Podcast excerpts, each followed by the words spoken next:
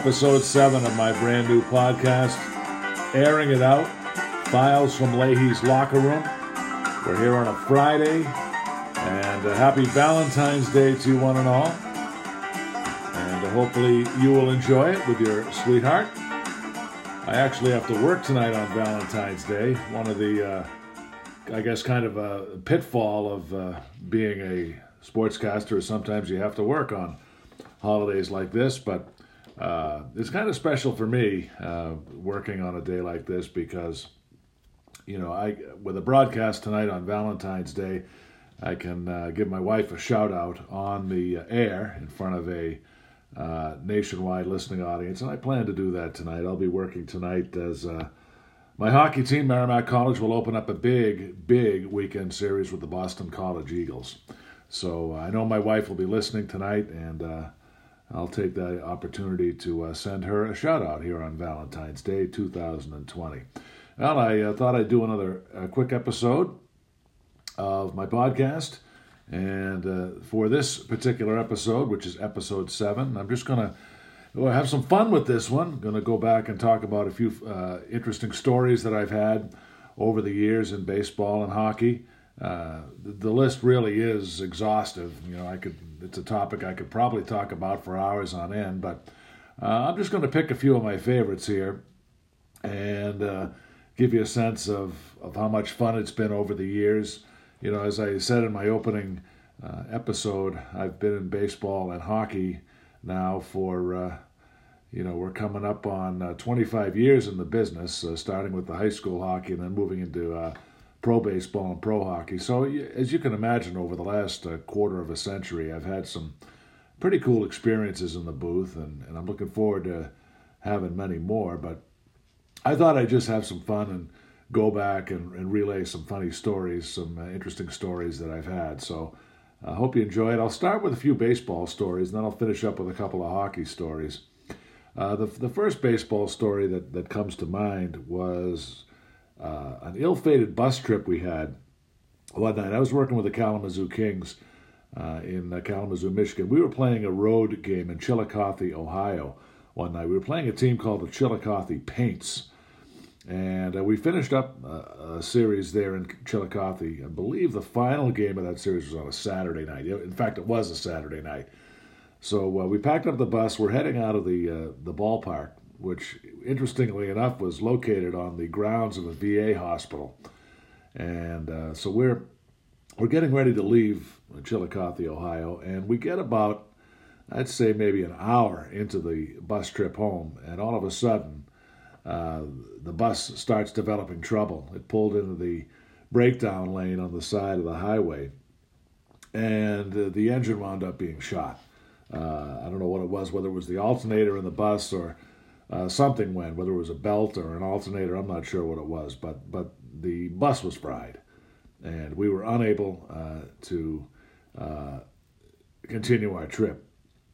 So, uh, you know, when you're on the road and something like ha- something like that happens, it's a lot more difficult than when you're at home. You know, when you're at home uh, and you're, for example, if you're getting ready to leave on a bus trip from home and the bus breaks and you just call another bus and they can have one there quickly and you can resume your trip. Well, we had to do the same thing uh, on the road. Uh, after we broke down in Ohio, we had to call the bus company in Michigan, uh, in Kalamazoo, Michigan, and they had to send another bus. Now you got to realize that uh, that was about what an, an eight-hour trip, eight nine-hour trip from Kalamazoo down to where we were. So, you know, we weren't going anywhere we were not going anywhere. We were uh, we were stuck on the side of the road, and uh, basically we slept on the interstate in Ohio on the bus overnight. We were uh, we were all uh, stretched out on the bus, nowhere to go, no food, uh, nothing, and uh, the manager of the team, Fran Riordan, and all the coaches and were sitting up front, and the players and myself were all stretched out uh, knowing that we had absolutely nowhere to go for the next whatever it was nine ten hours and uh, we were completely stranded alongside of the road and i remember calling my wife on that sunday morning you know it was i probably called her about six o'clock on sunday morning and said hey you know we're we're stranded here in Ohio. We're struck. We're stuck on the side of the road. We have nowhere to go, and we got to wait for the bus uh, to come pick us up down in uh, from Kalamazoo. Now, the interesting thing was uh, we had a game the following day back home in Kalamazoo. We had a, I believe it was a five o'clock game uh, the following day. So we uh, the bus finally came. I don't know I, I, what time it was, eight nine o'clock in the morning maybe, and uh, or perhaps it was earlier than that because I know that the, the bus ride back to Kalamazoo took several hours. But anyway, we got back to Homer Stryker Field at one o'clock in the afternoon, and we had a five o'clock game that day. And wouldn't you know it, the Kings went on to win that Sunday game. So uh, fatigue certainly didn't seem to be a factor. I was exhausted because I didn't sleep at all on the side of the road uh, after the bus broke down. I, I, you know, as a general rule, I find it very difficult to get comfortable on buses and uh, that was um, that was the case there. So uh, when the bus came from Michigan to pick us up, I still had no sleep. I, I don't think I slept on the way back to Kalamazoo. I went and I did the game, and uh, when I got back to the apartment, I crashed, and it was probably the most satisfying uh, night of sleep uh, I ever had. So that's the worst bus trip I've ever been on. You know, and I've been on other buses too that have had problems. Uh, I remember we were in Staten Island once, and we had to call uh, for another bus. A bus broke down in New York City and in Staten Island. We're on our way to Staten Island. They sent a bunch of school buses to pick us up. So uh, I don't think there's a broadcaster out there that, that hasn't had a similar story of uh, bus breakdowns. So uh, that was certainly my my uh, hairiest bit of travel uh, that I've ever had. I've had a few interesting guests on the radio with me um, in my baseball work. one of the people that I interviewed during a uh, North Shore Spirit game was uh, George the Animal Steele, uh, the former wrestler. Uh, George was in town for a promotion. He was one of uh, a couple of WWE stars who showed up at the old Fraser Field. Mick Foley also showed up uh, once. But I had George on the air with me, and I started to interview him. And I remember when I when I introduced myself and I welcomed George to the broadcast, he he uh, kind of went into his uh, George Steele character. If you remember, uh, he was uh, a wrestler who had a green tongue and he used to tear apart the turnbuckles. And uh, I remember uh, introducing George on the broadcast, and he just went into that George Steele act, you know, saying "Hey," you know, and eventually, you know, of course, he we did have a chance to talk about. you know the wrestling industry, and we talked about um, you know his opinions of of how wrestling had uh, had come along, and also talked about his background as a physical education teacher in Michigan. His real name was Jim Myers, and a real legendary guy. I remember I had him on during a Spirit game, and uh, that was a lot of fun. I also had Doug Flutie on the air with me once. Doug was uh, at uh, Fraser Field with his band, and they were performing a pregame concert. So you can imagine when you have Doug Flutie on the air, there's uh, plenty of uh, cool things to talk about. And we talked about his uh, football days at Boston College, his time in the NFL, and uh, also his music career. You know, music is a passion that I have, of course. Anybody who knows me knows how much I love music. And uh, Doug, we had a chance to talk to him about, you know, his uh, musical uh, experiences and his band, and it was it was terrific having Doug on the air with me and I believe we also chatted about his charitable work. You know, Doug uh, does a lot of work uh, uh, in the philanthropy uh, aspect of life, and we had a chance to talk about that. So, Doug was certainly one of the uh, cooler guests I've had on. another baseball story I remember, just a couple of miscellaneous fun stories. I remember one day in Aberdeen, Maryland, I was down there with the Spinners, and we were playing a game down at Ripken Stadium in Aberdeen, Maryland. And uh, for those who aren't familiar with the ballpark, the broadcast location is on the upper level of the stadium, and you're situated in such a way that you're above the netting, the safety netting that uh, sits behind home plate.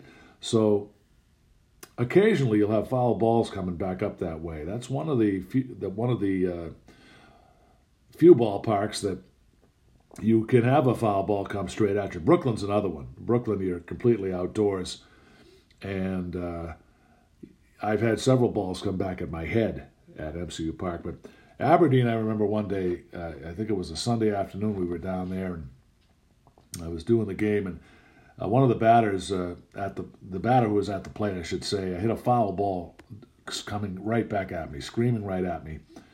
And uh, of course, when you're in that situation, you have a split second to react, and a lot of thoughts go through your mind. You know, am I going to get hit with this foul ball? Is my equipment going to get uh, destroyed?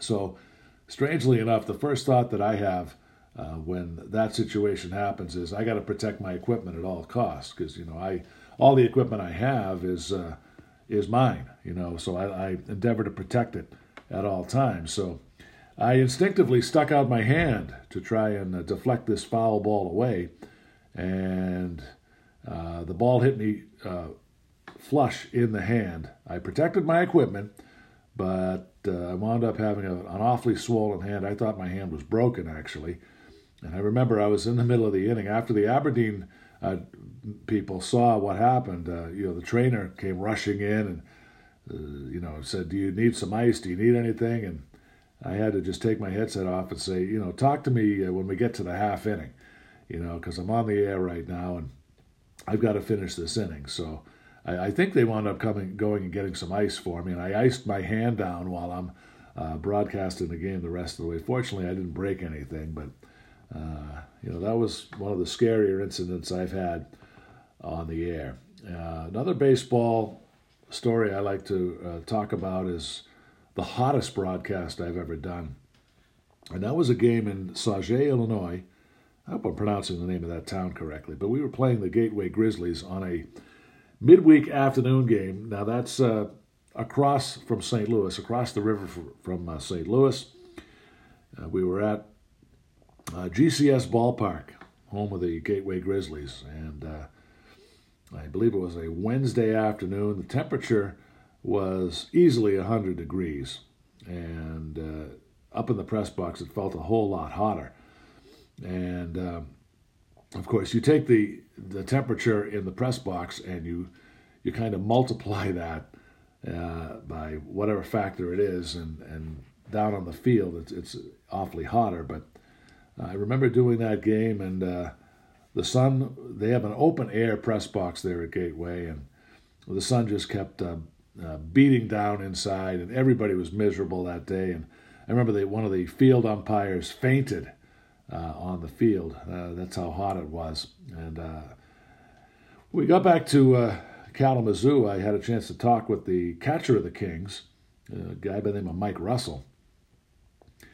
And I interviewed him for the broadcast, and I, I said, Mike, how did you survive that uh, hot situation, you know, for and for you know, of course, catchers and umpires, it's it's more brutal because you know they have to wear all the gear and all the equipment, the masks, the chest protectors, and all. And Mike actually told me I actually stopped sweating at one point. You know, the body actually was shutting itself down, and uh, it was just uh, just a miserable, miserable day. You know, it was just plain old too hot. And I, you know, I actually wrote about that in my first book uh, which was called Living a King's Life. And uh, that was the hottest broadcast I've ever done. And if you've ever been in the Midwest in the summertime, you realize that places like St. Louis and Kansas City, they get hot like few other cities get hot. So I remember remember uh, just sweating profusely throughout the game and uh, probably losing about three to four pounds uh, in the broadcast booth that day alone. So that was my hottest broadcast of all time.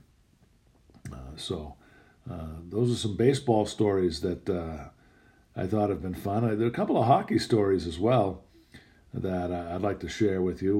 one hockey story came when I was doing a Merrimack game.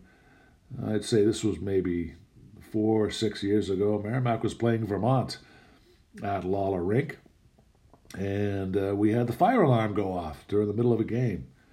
And uh, it turns out that uh, in the lobby, one of the uh, young fans, a young kid, actually pulled the fire alarm, and uh, we had to evacuate the building.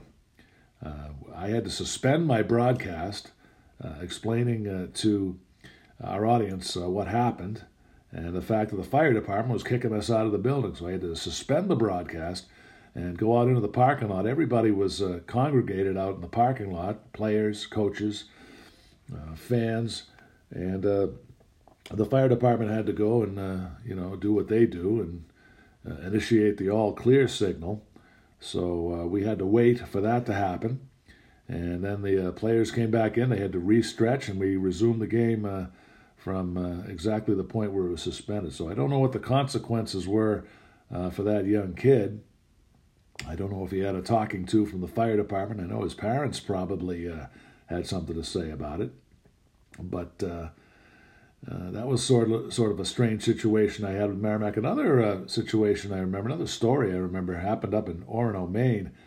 We were up there for the playoffs one day, and Merrimack was having all kinds of uh, pregame parties and festivities uh, prior to the uh, series with Maine. I remember the hotel was all decked out and there were uh, pregame get togethers. It was really a festive atmosphere in the playoffs, as it always is. Well, Merrimack had a few uh, fan buses uh, that took us took the uh, fans up to Orono for that playoff series, and I remember being in Alfond Arena prior to one of the playoff games up there, and one of the uh, fans, uh, one of the Merrimack fans, had a uh, flag uh, with a Merrimack banner on it attached to a, a post. And somehow, uh, this guy managed to smuggle this flag and banner into Alfond Arena. I don't know how he did it. I don't know how he got by uh, security to get that thing in the arena, but I'm in the arena getting ready to, to go on the air. Maybe even been on the air at the time, but I, I, I don't recall. But I just look down and I see this Merrimack fan with the flag and the banner, and he's running at full speed uh, around the concourse of Alfond Arena with the Merrimack banner, uh, trying to fire up the Merrimack fans. Now, if you've ever uh, been up in Maine uh, for a hockey game, you know how passionate those fans are up there. And uh, the Merrimack fan, uh, I guess, was trying to equal the level of passion that those Maine hockey fans bring and he was actually literally uh, running around the concourse at full speed uh, with that banner. I thought it was really humorous. So uh, I guess uh, uh, the end of the story was that uh, Maine's security staff eventually wound up confiscating the flag and the banner. And there were no further consequences. Merrimack, of course, had their big fan section there at Alfond Arena. That remained undisturbed, but the, the bearer of the, uh, the Merrimack flag uh, running around the uh, concourse at Alfond Arena, uh, he had that uh, flag confiscated. So I guess they didn't take too kindly to that uh, up in Orono. so, you know, a couple of other random tidbits. You know, I remember being in Pennsylvania the night Saddam Hussein was executed. I was we were on a road trip to Robert Morris, and that was uh, between Christmas and New Year's. That was several years ago. Of course, that was back in the uh, Mark Dennehy uh, era, and uh, I remember uh, I b- remember Coach Dennehy uh, mentioning that to the team on the bus, and um, I do remember that. That in fact, that's the only time I've ever been to Robert Morris. also, you know, I talked about my hottest broadcast. Uh, my coldest broadcast, obviously, would, would be a hockey scenario. Uh, as I think back, I think probably the coldest rink I've ever done a game in is Harvard. Uh, we were there uh, several years ago, and Harvard uh, at the Bright Center in Allston, you set up at the end, it's an end zone view. And I just remember being extremely cold throughout the course of that game. Of course, our rink at Merrimack is pretty cold as well, but that rink at Harvard was awfully cold. And uh, they say the rink down at Princeton is, is very cold as well. Um, Princeton uh, is one of the 20 college hockey arenas that uh, I have never been to, but I hear multiple reports about how um, how cold that rink is down there. In fact, I'll tell you the 20 uh, college hockey rinks I've never been to. of course, been to all the Hockey East arenas. In Atlantic hockey, I have not been yet to uh, Air Force, AIC, uh, let's see, I've also never been to Sacred Heart, Merrimack and Sacred Heart, uh, the only time I've seen them play was in North Andover. In the Big Ten, I have yet to visit Michigan State, have yet to been, uh, be to Ohio State, and uh, also Penn State, although Merrimack will be going out to Penn State next year. ECAC, the only two rinks I haven't been to are Princeton and Yale. In the NCHC, I have not been to Miami. I have not been to uh, Omaha. Have also not been to St. Cloud State. Have also not been to Western Michigan, although I do know where that arena is. I lived in Kalamazoo, of course, for two years, so I know exactly where the arena is, but I've never done a game there. And uh, WCHA, I've never been to uh, Alabama Huntsville. I have yet to be to uh, Ferris State. Also have not been to Michigan Tech or Minnesota State. Also have not been to Northern Michigan. Of course, I also have not been to Arizona State either. So uh, all the other 40 rinks I've been to. So that's kind of a sidelight uh, to the stories uh, that I've been trying to portray here. Uh, and uh, I hope to uh, visit a few more before all is said and done. So those are just a few of the funny and quirky stories that I've had over my 25 year career. I know there will be more to come. That's the beauty of broadcasting. When you show up, you see something that uh, you may never have seen before. And I think that's part of the allure of uh, what keeps us going here. And, uh, you know, I look forward to, uh, to sharing uh, several more stories as the years progress. So, those are the ones that kind of tug at me from, from the top of my head. And I hope you enjoyed this quick podcast segment on a Friday, Valentine's Day 2020. I'd like to invite you next week to tune in. Next Friday, I'll be taping the next episode. And uh, I'll be talking with uh, Mike Logan, a good friend of mine. He's the uh, radio voice of Providence Friars uh, men's hockey. Mike and I will be talking about uh, radio versus TV broadcasting, the differences between the two. We're going to hear uh, Mike's approach uh, for uh, how he handles a radio broadcast and television broadcast. So it's going to be a lot of fun. Uh, I'm going to learn a lot from Mike, and I know you will too. So I will be in Providence, Rhode Island next Friday. We're going to tape uh, the podcast segment next Friday, and then we'll get it published right away. So you, you definitely want to tune in uh, for that. Just a reminder that um, our music segments here on the podcast. Uh, Rural Stride is the name of our intro song, and that was recorded by Josh Kirsch, courtesy of Media Right Productions. And the closing theme is called Daly's Reel, and that was recorded by Nat Keefe with the bow ties. So I've got to get going. I've got to get uh, up to Merrimack tonight as Merrimack takes on Boston College, and uh, hopefully we'll create some new stories tonight. Thank you very much for tuning in. Happy Valentine's Day, everybody. And we will talk to you with the next episode next Friday down in Providence, Rhode Island. And I hope you can tune in. So have a great one, everybody, and thanks for tuning in to Airing It Out Files from Leahy's Locker Room.